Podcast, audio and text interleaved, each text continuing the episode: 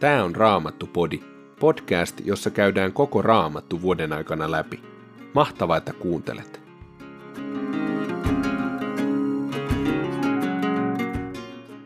Tänään luemme Aamoksen kirjasta luvusta 4, jakeesta 6, lukuun 5, jakeeseen 27 asti. Apostolin teoista luemme luvusta 9, jakeesta 20 luvun loppuun asti ja Jopin kirjasta luvusta 20, 11 ensimmäistä jaetta. Aamoksen kirja, luku 4, jae 6. Minä tein hampaat joutilaiksi kaikissa kaupungeissanne ja vein leivän kaikista asuinpaikoistanne. Silti te ette palanneet minun luokseni. Tämä on Herran sana. Samoin minä pidätin teiltä sateen, kun oli vielä kolme kuukautta elonkorjuuseen. Yhdelle kaupungille minä annoin sadetta, toiselle en. Yksi pelto sai sadetta, mutta toinen, joka jäi ilman, kuivui. Silloin ihmiset hoippuivat kaupungista toiseen juomavettä hakemaan, mutta eivät saaneet janoaan sammumaan. Silti te ette palanneet minun luokseni, sanoo Herra. Minä turmelin teidän viljanne ruosteella ja nokitähkällä, ja annoin puutarhojenne ja viinitarhojenne kuivua. Teidän viikunapuunne ja olivipuunne söi heinäsirkka. Silti te ette palanneet minun luokseni, sanoo Herra. Minä lähetin teidän keskuuteenne ruton, Egyptin ruton. Minä tapoin sotilaanne miekalla, teidän hevosenne vietiin sotasaaliiksi – Ruumiidenne löyhkä nousi teidän sieraimiinne omasta leiristänne. Silti te ette palanneet minun luokseni, sanoo Herra. Minä kylvin tuhoa teidän keskuuteenne, niin kuin Sodoman ja Komoran hävityksessä, niin että te olitte pelkkä tulesta siepattu kekäle, ja silti te ette palanneet minun luokseni, sanoo Herra. Sen tähden Israel, minä teen sinulle vielä jotakin, koska sen sinulle teen, valmistaudu kohtaamaan Jumalasi Israel. Katso, hän on vuovannut vuoret ja luonut tuulen. Hän ilmoittaa ihmiselle tahtonsa. Hän tekee aamunkoiton ja yön pimeyden. Hän kulkee maan kukkuloiden yli. Hänen nimensä on Herra, Jumala, Sebaot. Luku 5. Kuule Israelin kansa, minä laulan sinusta kuolin virren. Kaatui, ei enää nouse, neitsyt Israel. Hän makaa maahan syöstynä, ei kukaan auta. Sillä näin sanoo Herra Jumala Israelin kansalle. Jos kaupungista lähtee sotaan tuhat, jää eloon sata. Jos lähtee sata, jää kymmenen. Näin sanoo Herra Israelin kansalle. Etsikää minua, niin saatte elää. Älkää etsikö apua Beetelistä, älkää kulkeko Gilkaliin, älkääkä tehkö toivioretkiä Bersebaan.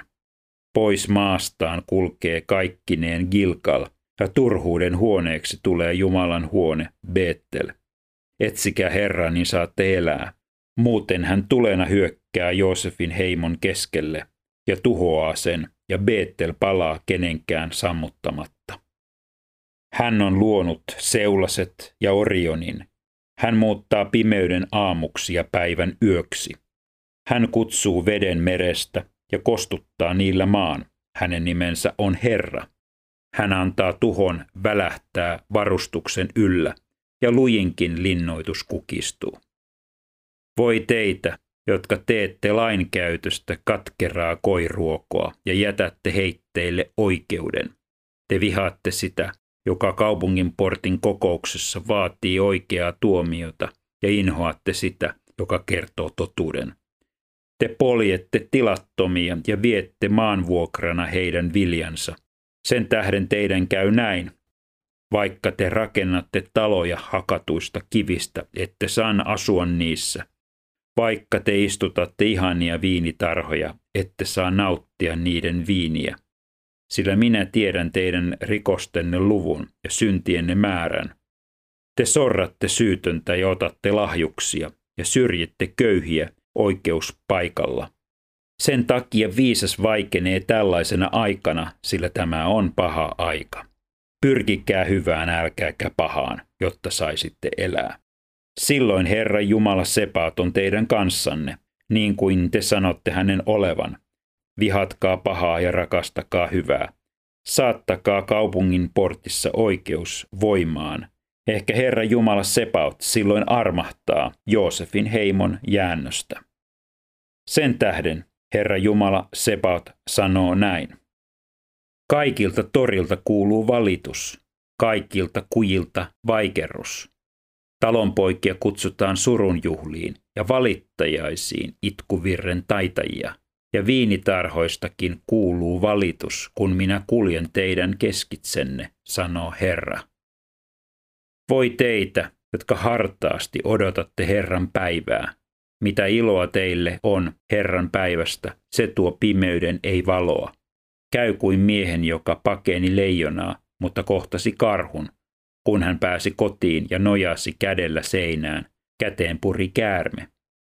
Eikö Herran päivä siis ole pimeä eikä valoisa, pilkko pimeä, ilman valon häivää? Minä vihaan teidän juhlianne, minä inhoan niitä, minä en voi sietää juhlakokouksianne. Kun te tuotte minulle polttouhrejanne ja ruokauhrejanne, minä en ota niitä vastaan. Juottovasikkoihin, joita te tuotte ateriauhreiksi, minä en katsahdakaan. Vie pois minun luotani virsiesi pauhu, en halua kuulla sinun harppujesi helinää. Mutta oikeus virratkoon kuin vesi ja vanhurskaus kuin ehtymätön puro. Toitteko te minulle teuraita ja ruokauhreja autiomaassa niiden 40 vuoden aikana, te israelilaiset? Entä kannoitteko silloin kuningastanne sikkuttia ja tähti Jumalaanne kiijunia, kuvia, jotka nyt olette itsellenne tehneet?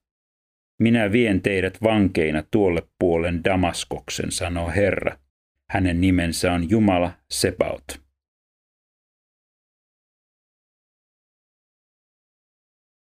Apostolien teot 9.20. Saul viipyi jonkin aikaa Damaskoksessa opetuslasten luona. Hän alkoi heti synagogissa julistaa, että Jeesus on Jumalan poika.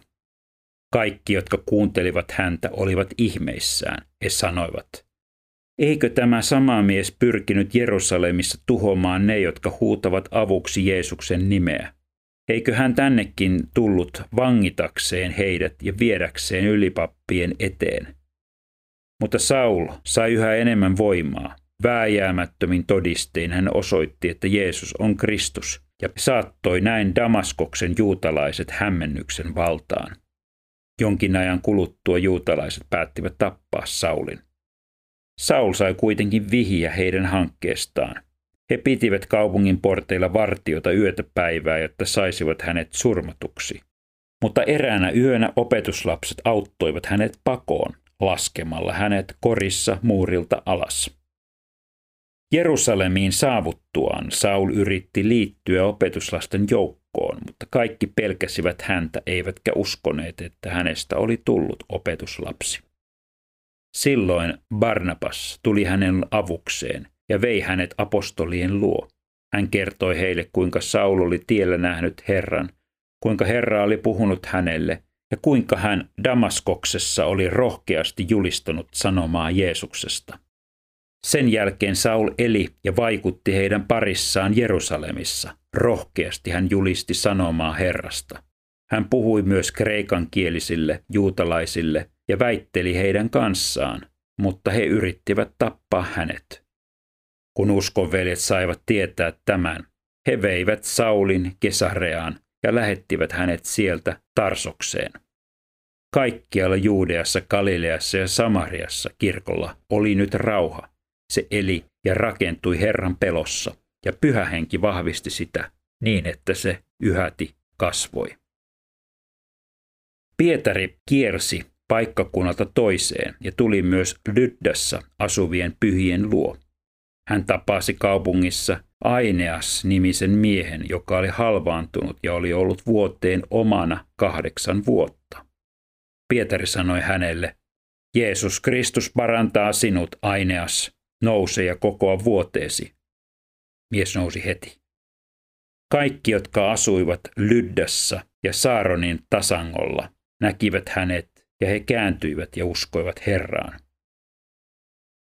Joppessa oli opetuslasten joukossa Tapita-niminen nainen. Nimi on kreikaksi Dorkas. Hän teki paljon hyvää ja avusti köyhiä runsain määrin. Mutta noihin aikoihin hän sairastui ja kuoli. Hänet pestiin ja kannettiin kattohuoneeseen. Lydda on lähellä Joppea, ja kun opetuslapset kuulivat Pietarin olevan siellä, he lähettivät kaksi miestä viemään hänelle sanan. Tule kiireesti meidän luoksemme. Pietari lähti heti miesten mukaan. Kun hän tuli paikalle, hänet vietiin kattohuoneeseen, ja leskivaimot kerääntyivät hänen ympärilleen ja näyttivät itkien hänelle paitoja ja muita vaatteita, jotka Dorkas oli tehnyt ollessaan vielä heidän kanssaan. Pietari käski kaikkien poistua. Hän polvistui ja rukoili. Sitten hän kääntyi vainajan puoleen ja sanoi, Tabita, nouse. Nainen avasi silmänsä ja nähdessään Pietarin hän nousi istumaan. Pietari ojensi hänelle kätensä ja auttoi hänet jalkeille. Sitten Pietari kutsui huoneeseen lesket ja kaikki pyhät, ja he saivat nähdä, että Tabita oli elossa. Tapahtumasta levisi tietoa ympäri Jobbea, ja monet uskoivat nyt Herraan. Pietari jäi vielä joksikin aikaa Joppeen ja asui erään Simon nimisen nahkurin luona.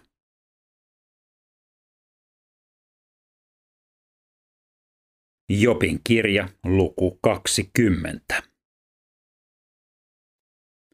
Nyt naamaalainen Sofar alkoi jälleen puhua. Hän sanoi, Sinun puheesi ärsyttää minut vastaamaan, se kiihdyttää mieltäni. Se, miten opetat ja ojennat, loukkaa minua, mutta ymmärrykseni löytää kyllä sinulle vastauksen. Niin kuin tiedät, niin kuin on tiedetty muinaisista ajoista asti, siitä asti, kun ihmisi on tullut maan päälle. Jumalattoman ilo kestää vain hetken, rienajan onni on pian ohi.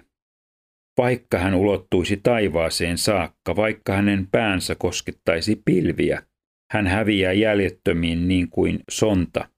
Ne, jotka hänet tunsivat, kysyvät, missä hän on. Kuin uni, hän lentää pois, katoaa, kuin öinen näky, hän haihtuu tyhjiin. Ne, jotka hänet näkivät, eivät enää häntä näe. Hänen asuinsiansa ei enää häntä tunne. Hänen kätensä joutuu antamaan takaisin kaiken riistämänsä. Hänen lapsensa pyytävät armopaloja köyhiltä. Nuoruus ja voima, joka täytti hänen ruumiinsa, vaipuu hänen kanssaan maan tomuun.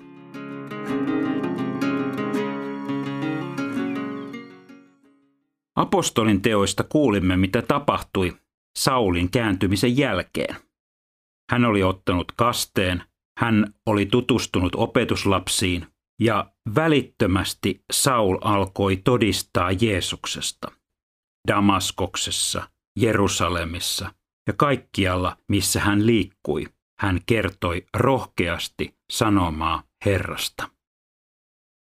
Alkuseurakunnalle oli itsestään selvä se, että Jeesuksen opetuslapsen elämä on myöskin tehtävän täyttämää elämää. Luvussa yhdeksän näemme, miten lähetystyö alkaa, miten Antiokian seurakunta on mukana suuressa lähetystehtävässä. Kun sinä mietit omaa elämääsi, niin mikä on sinun tehtäväsi? Mihin Jumala on sinut kutsunut? Mihin hän sinut lähettää? Ja millä tavalla sinä voit omalla paikallasi julistaa rohkeasti sanomaa Jeesuksesta sanoin ja teoin. Raamattupodin sulle tarjoaa Opko ja kuunnella voit muun muassa Spotifysta, Apple Podcastsista ja yleisistä podcast-sovelluksista – niin kuin Castboxista, Pocketcastsista ja Podcast Addictista.